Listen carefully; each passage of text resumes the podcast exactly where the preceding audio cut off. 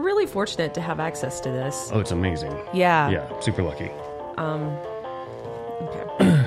At some point, we should find a way to thank uh, Jeff Clanton for letting us use the Birmingham Mountain Radio Studios. yeah. I don't know if he wants to be. Hey. And from here on out, everything you say is into the mic. Oh, the magic of the mic. Uh-huh. Isn't that a movie, Magic Mike? Mm, Not one that I've seen.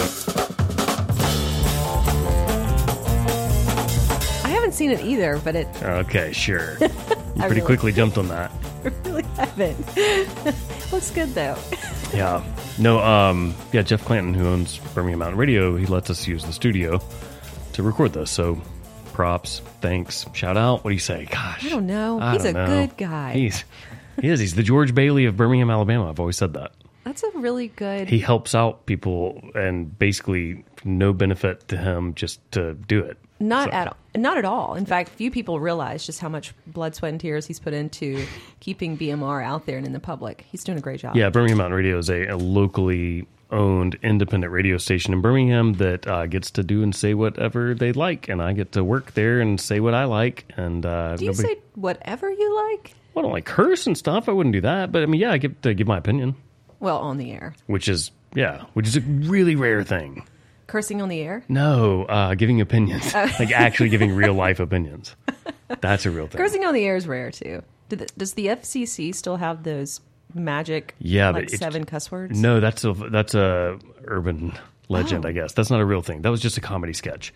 that's not true. No.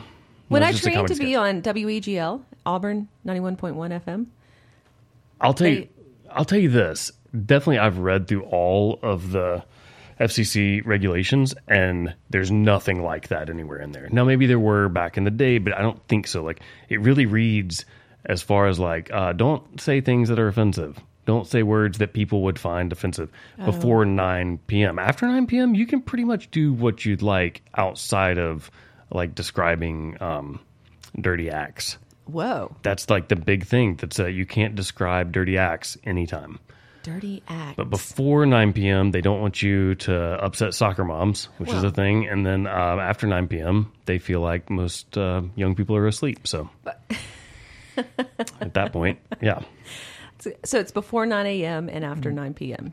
no bef- the morning time i don't know what time it is but i know the cut at night it's 9 p.m like before that is when Gotcha. you kind of have to watch what you say huh for them. it's really interesting um, and of course i'm not quoting any of that directly right now but when i went through i really expected there to be a list of words Yeah. that you can't say it's not like that I thought that there was when I trained in college to be a DJ. That you know, I wasn't Mm. now, the affiliated station the, Yeah, the station could have station. had a list of words with. Maybe that's what it was. but the fcc itself it's really broad Maybe it's affiliation with the university, and they probably had some kind of bylaw that required their DJs to adhere to a certain standard. maybe how's your week Bim?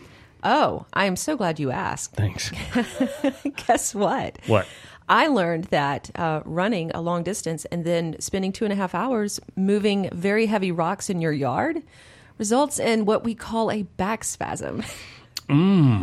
it yeah. was. I was miserable. do you have back issues already No. Oh. I mean, it was just I had not really experienced this type of thing. It was Yeah. it was like um it was just so uncomfortable and tight. I would just sit there and it felt like my whole back was seizing. were you up. able to stand up Yeah, oh Because yeah. it was an upper back. Yeah, I was upper back. I was back. still able to do, you know, stuff. But like laying down at night and sleeping, I would wake up every time I moved. Kind of like it tightens and pulses a bit. Yeah, it's very weird. Yeah. I um I'm surprised that's the first time. I don't know that running would have anything to do with it. I don't know. No, I think it was more just the picking up the big heavy rocks. I think what it did was my legs my legs were exhausted. And so rather than using my legs to pick these stones up, I was uh, you know, using other muscles in Oh, my there you body, go. you, That know, makes sense. compensating and stuff. I don't know. I'm turning Well- 40 in like 2 weeks. Maybe that's it. But I refuse to believe this whole like, ooh, wait until you reach 50 kind of crazy stuff. No, I forget. Look, bodies change over time, but I refuse to succumb to age. um when I was I don't know 34, 35 maybe, yeah 34.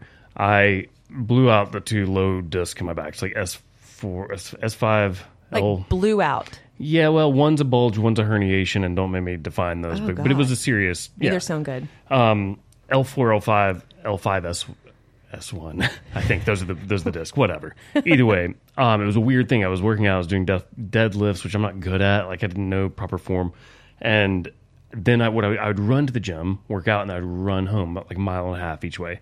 And so on the way home, all of a sudden, like my uh, left butt cheek went numb, and I was like, What? well, "This is weird. What is happening here?" And then like the numbness went down my leg.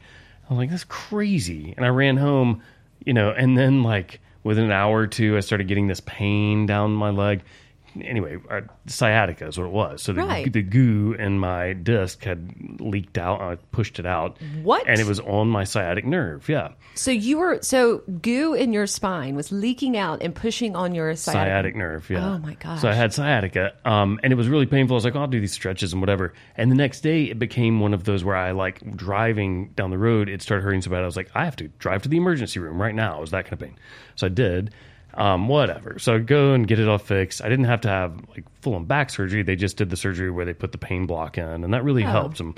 The neurosurgeon was like, look, here's the thing. Um, people over 30 should not do deadlifts because by that time your body starts to, you know, deteriorate el- enough to where it really c- can't support that kind of bending over, Yeah. picking stuff up. So he's like, you can do anything else though. He's like, but just from here on out, like use proper form. I wouldn't go down to the ground and pick things up that are like, you know, 200 pounds or whatever. Sure. Like you gotta, um, so fast forward like six months, seven months after that, I was picking up wood, firewood, but like before it was chopped, so it's still in hu- these huge things. And sure enough, it's just hard to use proper form picking up things that weigh that much. So an hour after I was done, all of a sudden I was walking through my house and my back spasmed, my lower back though, which caused me to fall immediately in that spot and hit the ground. And I couldn't move, and it was doing that thing that you had described. It tightened and was pulsing. And then um, my children, who were pretty young at the time, were came in the room, and there I was just laying on the ground. And they're like, "Hey, let's go do this." I was like, "I can't, I can't, uh, can't stand up. I can't stand up." And um, there was medicine in the like where they couldn't get to that Sure. would help me with this that I'd had from the surgery and Yeah. stuff. And um, and eventually Lila is like, "Well, here I'll show you." And she lays down next to me and then proceeds to show me how to stand up. You are kidding. And I was like, "That's not what I mean." I was That's like, the "I." sweetest. I was like, I have the knowledge of how to stand up. I was like, I don't have the physical sweet. capabilities to stand up. Um, so that went on for about an, an hour until even- eventually I was able to get Danielle to come get the medicine. And Oh my God. I remember once when I was a kid, my dad threw out his back doing yard work, something similar, you know, picking up stuff. And he, he would have to, he, for I think a good day or two, he had to crawl from the bedroom to the living Oh, yeah. room and sort of crawl into his recliner because his back would just not release. But I vividly remember him crawling down the hallway.